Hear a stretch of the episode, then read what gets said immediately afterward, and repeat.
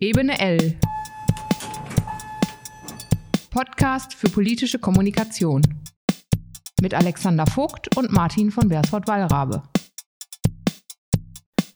Herzlich willkommen zu einer neuen Folge Ebene L in der Woche nach der Bundestagswahl. Alexander Vogt ist äh, auf dem Bildschirm mir gegenüber. Ähm, wir müssen natürlich ein bisschen über Ergebnisse sprechen. Ich will jetzt äh, äh, mit einer äh, großen neu eingeführten Tradition brechen und äh, dir äh, als SPD-Wahlkämpfer sehr viel aktiver ja als, als ich, ich bin ja nur einfaches Mitglied, natürlich herzlich zum ersten Platz gratulieren.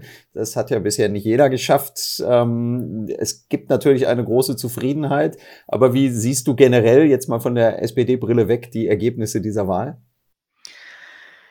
Ja, ich glaube, dass äh, bei dieser Wahl natürlich vieles passiert ist, was äh, ein paar Wochen vorher nicht voraussehbar war. Und ähm, das ist, glaube ich, der, der, der große Punkt, ähm, dass man hierbei noch mehr sehen konnte, dass sich Stimmungen wesentlich schneller drehen können als in der Vergangenheit, dass äh, Parteibindungen ähm, die in den vergangenen Jahrzehnten da waren, ähm, hier weniger getragen haben. Und von daher, ähm, glaube ich, ist das der große Punkt, der halt für alle nicht nur Wahlkämpfenden, sondern Parteien und äh, letztendlich äh, von den Ergebnissen Betroffenen gilt.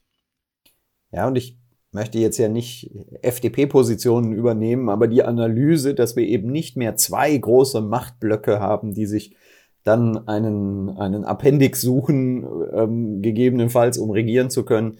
Die, da ist natürlich was dran. Also wir sehen sicherlich noch einen sehr deutlichen Unterschied auch zwischen CDU oder Union und SPD auf der einen und ähm, Grünen und FDP auf der anderen Seite. Aber wir haben hier natürlich inzwischen vier Parteien, die relativ auf Augenhöhe dann miteinander sprechen äh, können und miteinander sprechen müssen. Auch das glaube ich, ist in, in den beiden großen Parteien zwar als Analyse, aber als Gefühl noch nicht so richtig angekommen. Deswegen äh, glaube ich trotzdem nach wie vor, dass diese Diskussion, ob SPD und Union Volksparteien sind, ähm, Unsinn ist. Natürlich sind sie das, weil zumindest aus meiner Sicht eine Volkspartei nicht dadurch definiert wird, dass sie ähm, absolute Mehrheiten erringt, sondern äh, dass sie die gesamte Bandbreite der Bevölkerung repräsentiert. Und ich glaube, das ist äh, zu deutlich größeren Teilen in Union und, und SPD der Fall ähm, als bei FDP und Grünen nach wie vor. Aber ist das ähm, auch so eine neue Rolle, in die sich die beiden großen Parteien erst eindenken müssen, dass äh, sie eben nicht mehr diejenigen sind, die dann zum Beispiel jetzt die ersten sind, die zu Gesprächen einladen, sondern plötzlich zwei andere sagen, wir loten erstmal aus, weil es ohne uns überhaupt nicht geht. Na, das ist halt dieser Konstellation jetzt gerade geschuldet. Aber wenn wir uns die Ergebnisse ansehen mit äh, 11,5 bei der FDP, 14,8 bei den Grünen, äh, ist natürlich noch ein gewisser Abstand zu 24,1 bei der CDU oder 25,7 bei der SPD. Also von daher ähm, glaube ich, äh, gibt es durchaus äh, ähm, rechnerisch äh, Unterschiede, aber wenn man das natürlich jetzt äh, auch mit den vergangenen Jahrzehnten vergleicht, dann äh, ist es so, dass äh, auch die beiden Volksparteien, und da stimme ich äh, deiner Definition ähm, durchaus zu, ähm, dass äh, die natürlich merken, dass Grüne und FDP in diesem Fall ähm, mit ausschlaggebend sein werden und äh, dass diese Situation jetzt so ist, wie sie eben ist, dass man äh, auf diese äh, beiden Partner und äh, dass es äh, in Zukunft wahrscheinlich auch weniger mit einem Partner funktioniert, ähm, auch reagieren müssen und äh, das auch anerkennen müssen.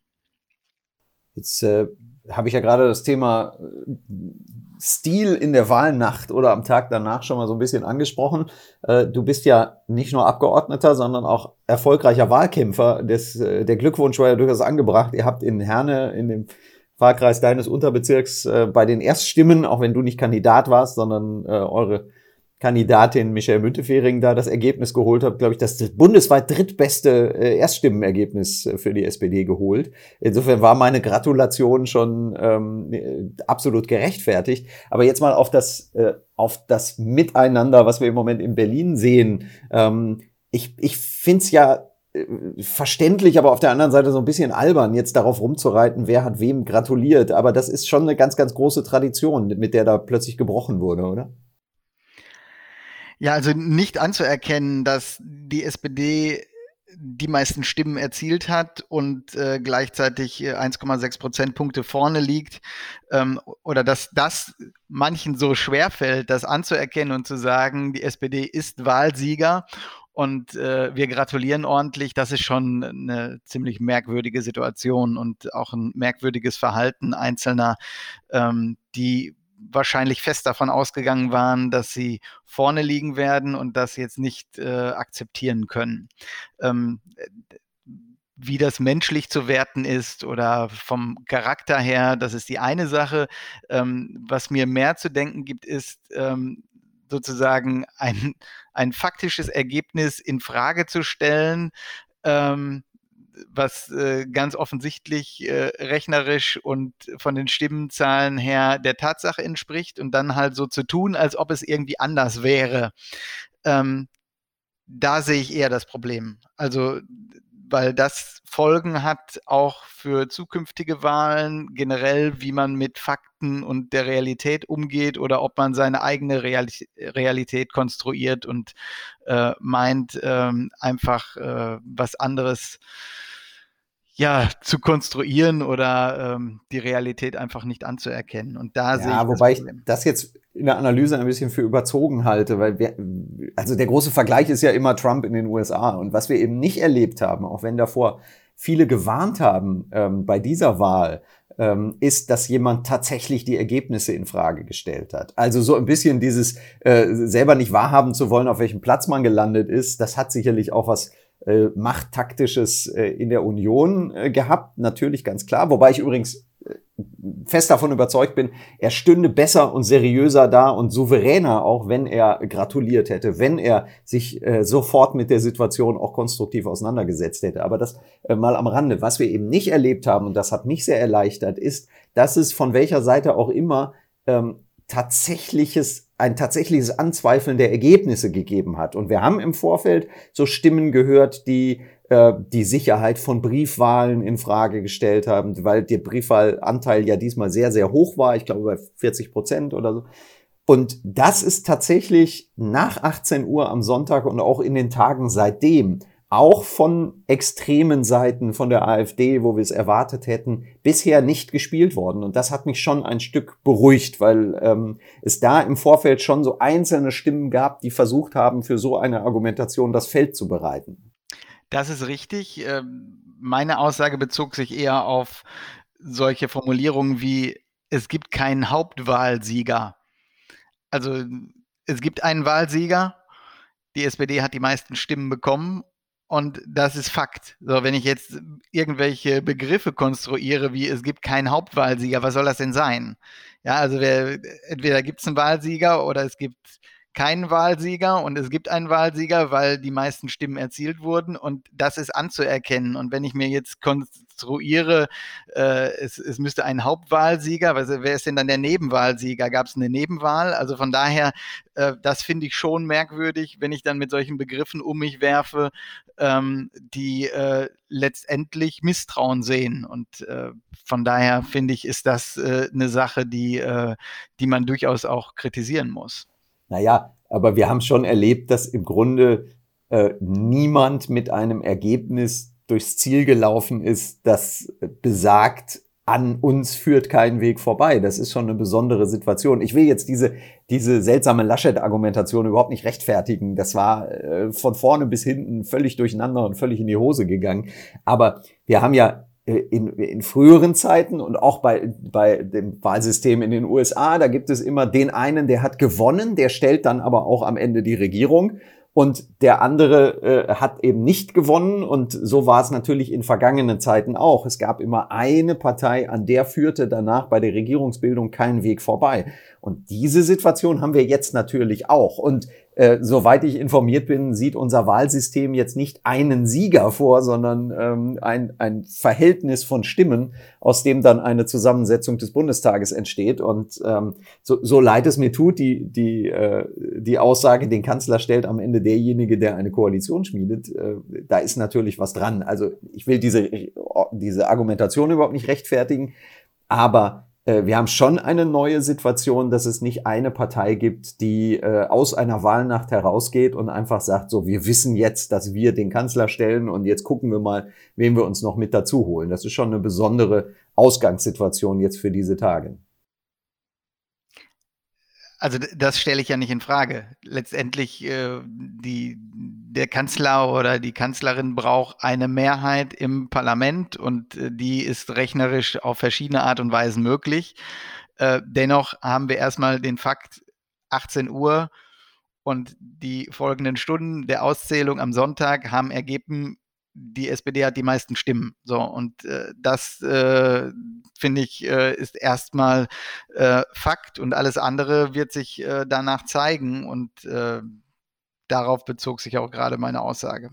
Da müssen wir auch gleich nochmal drauf gucken, weil du ja auch in Nordrhein-Westfalen äh, Koalitionsverhandlungen äh, sehr hautnah mitbekommen hast. Aber lass uns doch mal ein bisschen zurückschauen auf diesen Wahlkampf. Ähm, wir haben ja in einer der ersten Folgen ähm, überlegt, was sind eigentlich so die Wahlkampfmittel, die heute noch angesagt sind und ähm, haben damals ein überschätzt, unterschätzt gemacht. Ich würde gerne an dieser Stelle eine Neuauflage mit dir machen.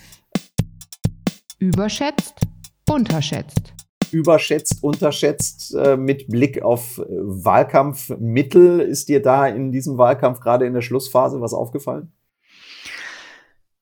Also beim Thema unterschätzt, glaube ich, äh, könnten es Plakate sein.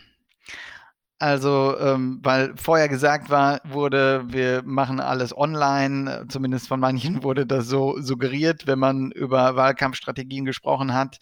Ähm, und Plakate sind halt nur eine Sache, die man halt so nebenher macht. Und ich finde, man hat diesmal gesehen, ähm, dass äh, Plakate durchaus äh, auch Diskussionen auslösen können, dass äh, Plakate zur Identifikation beitragen können. Ich habe innerhalb der SPD von vielen gehört, diese Plakate sind mal gut. Da wird auch die Parteifarbe in den Vordergrund gestellt. Das ist äh, eine gute Kampagne, mit der können wir uns identifizieren. Die können wir gerne hängen. Ähm, und äh, genauso gut äh, in vergangenen Wahlkämpfen fand ich persönlich äh, oft die Kampagne der FDP, was Plakate anging, gut gelungen. Und äh, das fand ich in diesem Jahr beispielsweise, dass da, ähm, wenn man sich die Sachen anguckt, äh, wenig Organ ähm, Originelles bei rumkam. Und von daher ähm, glaube ich, dass äh, Plakate zumindest zur Identifikation und zur Mobilisierung auch der eigenen Leute eine Sache sind, die äh, durchaus funktionieren. Wenn wir bei Plakaten schon sind, lass uns doch kurz dabei bleiben. Wir machen das überschätzt dann gleich noch. Also die FDP-Plakate waren ähm, grafisch wunderschön. Sie haben nur einfach, und das glaube ich noch nicht mal als bewusstes Stilmittel gegen alles verstoßen, was man bei Plakaten ähm, in irgendeiner Form berücksichtigen sollte. Also es gab eine ganze Reihe von Plakaten mit Textwüsten drauf, die ähm, grafisch wirklich wunderschön gemacht waren, nur einfach als Plakate überhaupt nicht ähm, äh, funktioniert haben. Und ähm, auf der anderen Seite auch Bilder, ähm, die äh, zum Beispiel in, in Düsseldorf ähm, habe ich äh, Plakate gesehen von äh, Marie-Agnes Strack-Zimmermann, die ähm, wunderbare Bilder, so mit gesenktem Kopf am Telefon. Das war ganz toll fotografiert. Man hat nur im Vorbeifahren überhaupt nicht erkannt, was das Ganze sein soll. Also ob das irgendwie so ein Wimmelbild war oder, oder äh, was auch immer. Und es waren am Ende ihre grauen, sehr äh, markanten Haare. Aber da, glaube ich, sind ein bisschen die Grafiker ähm, zu sehr an der langen Leine gelaufen. Und bei anderen Plakaten, äh, die, die CDU hat für mich irgendwie überhaupt gar keine Linie drin gehabt. Ich habe auf der einen Seite Personenplakate gesehen, wobei man auch drüber sprechen kann, ob zu entschlossen für Deutschland nicht auch ein entschlossener Gesichtsausdruck gehört hätte und nicht einer, der, der zeigt, hört bitte auf mich zu fotografieren, ich will das alles nicht. Ähm, aber zwischendurch dann mit Humor, mehr Klicks für Kriminelle, glaube ich, mit dem Handschellenbild, das ist aber vom Eindruck her so gewesen wie irgendwie so eine Randidee, die man dann mal mit auf ein Plakat äh, gebracht hat. Äh, drumherum ein paar Themenplakate zur inneren Sicherheit und so weiter. Das war für mich überhaupt keine Linie. Und da gebe ich dir recht, hatte die ähm, die SPD natürlich in der Bildsprache, auch in der, in der gesamten grafischen Sprache, eine äh, Kampagne aus einem Guss, die äh, extrem gut funktioniert hat. Das muss man am Ende sagen, die auch ganz klar einen Kandidaten in den Mittelpunkt gestellt hat. Also Plakate, glaube ich, haben in diesem Wahlkampf auch wegen dieser Kampagne der, äh, der SPD und auch wegen dieser, diesem Selbstbewusstsein, die, die Enthüllung eines Plakates äh, live im Fernsehen zu zelebrieren, auf dem eigentlich nichts anderes drauf ist als auf dem Plakat davor, nur ein bisschen andere äh, textliche Gewichtung, das hat auf jeden Fall ähm, den Plakaten eine große Aufmerksamkeit beschert. Ja, also ich, ich glaube, da, da gibt es ein gewisses Potenzial. Wenn wir uns angesehen haben, äh, die SPD-Kampagnenmacher hatten auch äh, Plakate auf Mallorca an bestimmten Stellen aufgestellt. Da ging es auch um das Thema Impfen beispielsweise.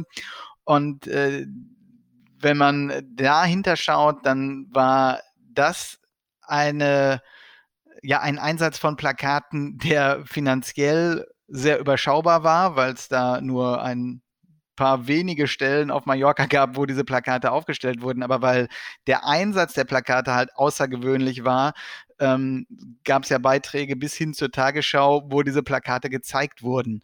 Also ich glaube, dass äh, gerade diese Großflächenplakate auch äh, eine Möglichkeit bieten, wiederum in anderen Medien wahrgenommen zu werden und wiedergespiegelt zu werden und wesentlich mehr Menschen zu erreichen, als man jetzt durch das eigene oder das eigentliche Aufstellen ähm, des Plakats und die unmittelbare äh, Erreichbarkeit von Personen, die das Plakat äh, real wahrnehmen, ähm, erzielen kann. Dann äh, tragen wir noch nach, was ist denn überschätzt gewesen in diesem Wahlkampf aus deiner Sicht? Naja, überschätzt ist vielleicht äh, die Art von gedruckten Parteiprogrammen. Also das ist ja immer eine Sache, ähm, die äh, natürlich äh, mit einem großen Prozess in Parteien ähm, organisiert wird, dass Parteiprogramme erstellt werden. Und das als Arbeitsgrundlage und auch für zukünftige äh, Koalitionsverhandlungen ist es natürlich wichtig. Ähm, was ich aber feststelle, ist, dass äh, auch aus einem Parteiprogramm, wo ja zig Punkte besprochen werden und äh, die Richtung vorgegeben wird, äh, letztendlich nur sehr wenige Punkte in die Öffentlichkeit strahlen. Ähm, und da glaube ich, äh, dass das zumindest eine gewisse Diskrepanz darstellt, über was man eigentlich spricht und äh, was öffentlich wahrgenommen wird und das, was in den Parteiprogrammen steht. Ich würde sogar noch weitergehen und sagen, überschätzt sind Inhalte. Es gab, glaube ich, von der Partei äh, mal ein Plakat Inhalte überwinden. Das war nicht ganz ernst gemeint. Ich glaube, die äh, SPD hat das in diesem Wahlkampf auf die Spitze getrieben und das sogar sehr erfolgreich. Wir haben einen Wahlkampf erlebt, der ja übrigens von einem Mann äh, konzipiert wurde, der normalerweise Profifußballer vermarktet und der hat, so ist meine äh, Sicht als Konsument, ganz konsequent nur eine Person als Marke ins Schaufenster gestellt. Ja, es stand mal was mit Mieten und mit Rente und so weiter mit auf dem Plakat, aber eigentlich haben wir nur erlebt, Olaf Scholz, Olaf Scholz, Olaf Scholz. Und das hat äh, so grandios funktioniert dann am Ende. Das, glaube ich, ist auch ein ein Trend, den wir in Zukunft weiter erleben werden, die Personalisierung äh, solcher Wahlkämpfe.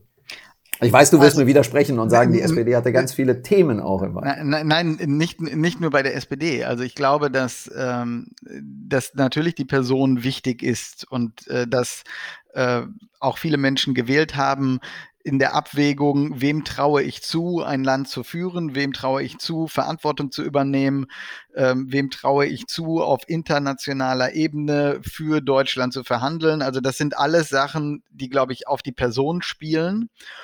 Ähm, es gibt aber auch im Wahlkampf Themen, so wie ich das erfahren habe, die wesentlich ausschlaggebend sind. Das sind nicht alle, wie gesagt, das ist nicht ein gesamtes Programm, aber es sind einzelne Themen, die viele Menschen interessieren. Beispielsweise dieses Thema Mindestlohn von 12 Euro, das ist eine Sache, die äh, aus meiner Sicht auch äh, viele Menschen bewogen hat zu sagen, ja, das ist ein Thema, das finde ich gut. Vielleicht bin ich selber gar nicht äh, von der Situation betroffen, aber das ist eine Frage von Gerechtigkeit. Das ist das Thema bezahlbares Wohnen beispielsweise. Aber das sind natürlich auch Themen wie Klimaschutz ähm, und äh, was wollen die einzelnen Parteien in diesem Bereich.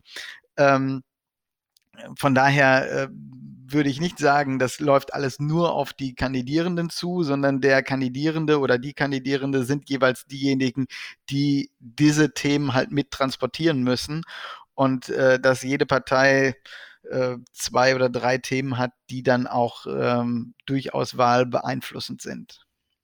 Was war denn jetzt das entscheidende Spielfeld, online oder offline? Wir haben ja im Vorfeld, du hast es auch schon gesagt, von, von allen möglichen Beratern und Experten immer gehört, dieser Wahlkampf wird online gewonnen und dann höre ich aber ganz stolz, dass die SPD sagt, wir haben an drei Millionen Haustüren geklopft. Übrigens hat sie nie gesagt, wie viele davon geöffnet wurden, aber wahrscheinlich 25,7 Prozent davon. Das muss man jetzt ausrechnen. Aber ähm, da war dann doch plötzlich sehr, sehr wichtig. Wir waren auf den Plätzen, wir waren bei den Menschen, wir haben mit den Menschen gesprochen. Du selber äh, hast ja auch wahnsinnig viele Begegnungen mit Bürgerinnen und Bürgern gehabt im Wahlkampf. Ich habe im Gegenzug von keiner Partei eine wirklich ähm, durchkonzipierte Online-Strategie erlebt. Also ist offline doch noch nicht so ganz tot? Ich glaube, das ist ein Zusammenspiel und äh, du bist halt erfolgreich, wenn du auf allen Kanälen versuchst, die Menschen zu erreichen. Also es ist ja so, dass äh, auch nicht äh, alle Menschen permanent online sind und deshalb darüber komplett erreichbar wären. Deswegen ähm, glaube ich, ist die persönliche Begegnung und das Kandidierende äh, live wahrgenommen werden und ansprechbar sind ähm, und äh, auch schon mal real erlebt wurden ähm, dass das einen ganz großen Wert hat und dass das genauso mit dazugehört. Ähm, was die Online-Kampagnen angeht, ich glaube schon, dass äh, alle Parteien sich auch personell so ausgestattet haben, dass viele da in den Parteizentralen vorhanden waren und sich zusammengesetzt haben und geguckt haben, wie kann man möglichst äh, erfolgreich auch online sein. Und wenn ich mir das ansehe, sind ja ganz viele ähm, Sachen auch in Kampagnen mit eingeflossen, die spontan entstanden sind. Also beispielsweise das, das Bild von dem lachenden Laschet in dieser ernsten Flutsituation ähm, war ja eine Sache, die durchaus nicht äh, vorab planbar war ähm, aber wo äh, insbesondere die Kampagnenplaner im Netz und die dort aktiv waren, äh, das sehr stark äh, nutzen konnten. Also wenn du den die, die Situation hast oder einen Moment, wo du ein bestimmtes Bild hast, ähm, kannst du online natürlich wesentlich schneller ähm, eine Stimmung erzeugen, die äh, dann für oder gegen etwas läuft. Und äh, das sind manchmal nur Momente, die sind auch schnell wieder vorbei, aber wenn es halt richtig nutzt, glaube ich, ähm, und das ist in diesem Wahlkampf durchaus geschehen, ähm, kann man sehen, dass das halt äh, neben der Offline-Aktivität sicherlich ähm, die auch noch zukünftig stärkere Sache wird. Ja, wobei ich immer glaube, ähm, und da gibt es für mich zwei Beispiele auch in diesem Wahlkampf, es gilt das alte Franz Müntefering-Motto, auch Gast in diesem Podcast ja schon gewesen, man kann immer nur sich selbst beschädigen und nicht die anderen. Also der lachende Laschet hat sich nicht durch Zutun einer SPD-Kampagnenzentrale verbreitet, sondern weil die Menschen echt empört waren. Und wir haben das Gegenbeispiel gesehen, äh, der Versuch, Olaf Scholz kurz vor der Wahl noch irgendetwas äh, anzudichten im Zusammenhang mit der Razzia in seinem Ministerium, der ist grandios schiefgegangen. Also der hat äh, der hat keine Effekte gehabt, sondern der ist eher denen, die es versucht haben, auf die Füße gefallen. Also ich glaube, die, die ganz, ganz große äh, Qualität äh, des, ich sag's jetzt mal, Wahlgewinners SPD war, ähm, sich auf sich selber zu konzentrieren und eben nicht sich allzu sehr aufzuhalten mit dem, was die anderen falsch gemacht haben. Und das haben die, die anderen, gerade die Union mit zunehmender Nervosität immer weiter versucht und es ist am Ende ganz schrecklich in die Hose gegangen. Also äh, das ist ähm, dann, glaube ich, auch manchmal dieses berühmte Momentum, wo man dann auch wenig gegen tun kann, um so einen Trend noch zu drehen. Aber sag doch mal, weil wir jetzt in der Woche nach der Wahl sind und wir sind damit mitten in der Woche einer riesigen PR-Schlacht. Wir erleben ja im Moment, wie äh, die Generalsekretäre, die stellvertretenden Vorsitzenden und so weiter kein Talkshow-Studio auslassen, um äh, die Sicht im Moment ihrer Verhandlungspositionen ähm, zu präsentieren. Und es geht jetzt in den nächsten Tagen in, oder in diesen Tagen, heute geht's schon los, wir zeichnen am Freitag auf, ähm, in die konkreten Sondierungsgespräche. Du hast den NRW-Koalitionsverhandlungen ähm, begleitet. Was ist das jetzt für eine Situation? Was sind die einzelnen Schritte, die jetzt passieren? Ja, wir sind ja im Moment in der Situation, dass es ein Abtasten ist, dass es erste Gespräche gibt, äh, um zu schauen, ähm, äh, kann man zusammenfinden.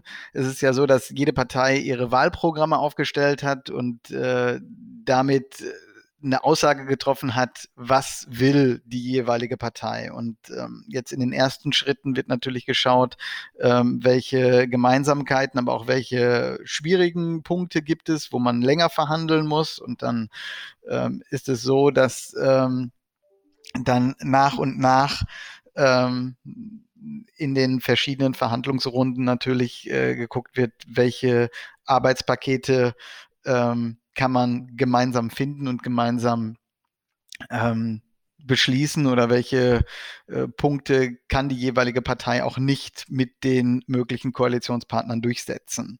Und dann kommt ja zum Schluss eine Situation, auch wenn sich die Verhandlungspartner einig geworden sind, dass dann die jeweilige Partei zustimmen muss. Und äh, das haben natürlich alle Verhandlungspartner im Hinterkopf. Ähm, wer zu viel Preis gibt äh, von seinen Positionen, kann natürlich hinterher ein Problem bekommen mit der eigenen Partei, die dann sagt, äh, das ist es uns dann doch nicht wert, äh, in eine Koalition einzutreten. Aber jetzt sind wir noch ganz am Anfang, ähm, dass es ja erstmal diese ersten Gesprächsrunden gibt. Aber diese, dieser Prozess soll ja schnell gehen. Wir werden unsere nächste Folge in etwa zwei Wochen aufzeichnen, dann ähm, vermutlich wieder mit einem Gast. Und was schätzt du, sind wir bis dahin so weit, dass wir zumindest wissen, wer ernsthaft miteinander verhandeln wird? Also ich denke schon, dass man in äh, zwei Wochen, äh, wenn die ersten Gespräche stattgefunden haben, die stehen ja jetzt unmittelbar bevor, ähm, dass man dann schon äh, sehen kann, ähm, läuft das weiter. Natürlich äh, geht auch äh, oder gehen diejenigen, die die Möglichkeit haben, verschiedene Partner zu wählen, äh, werden sicherlich äh, nicht äh, in allerkürzester Zeit äh, sagen, das ist erledigt, sondern der eigene Wert steigt ja damit, äh, dass man verschiedene Auswahlmöglichkeiten hat und äh, das gehört in so Verhandlungen auch mit dazu. Und wir wissen ja seit der letzten Bundestagswahl, auch wenn es so aussieht, als wäre schon alles in trockenen Tüchern, kann es immer noch am Ego von Christian Lindner scheitern und äh, dann äh, wieder von vorne losgehen. Also wir sind gespannt. Alex, ich danke dir für heute und Vielen Dank. Äh, wir sehen und hören uns bald wieder. Vielen Ganz Dank genau. allerseits fürs Zuhören. Auf Wiedersehen. Ebene L, Podcast für politische Kommunikation. Zweimal im Monat auf ebene-l.de, bei Spotify, Apple Podcasts und fast überall da, wo es Podcasts gibt.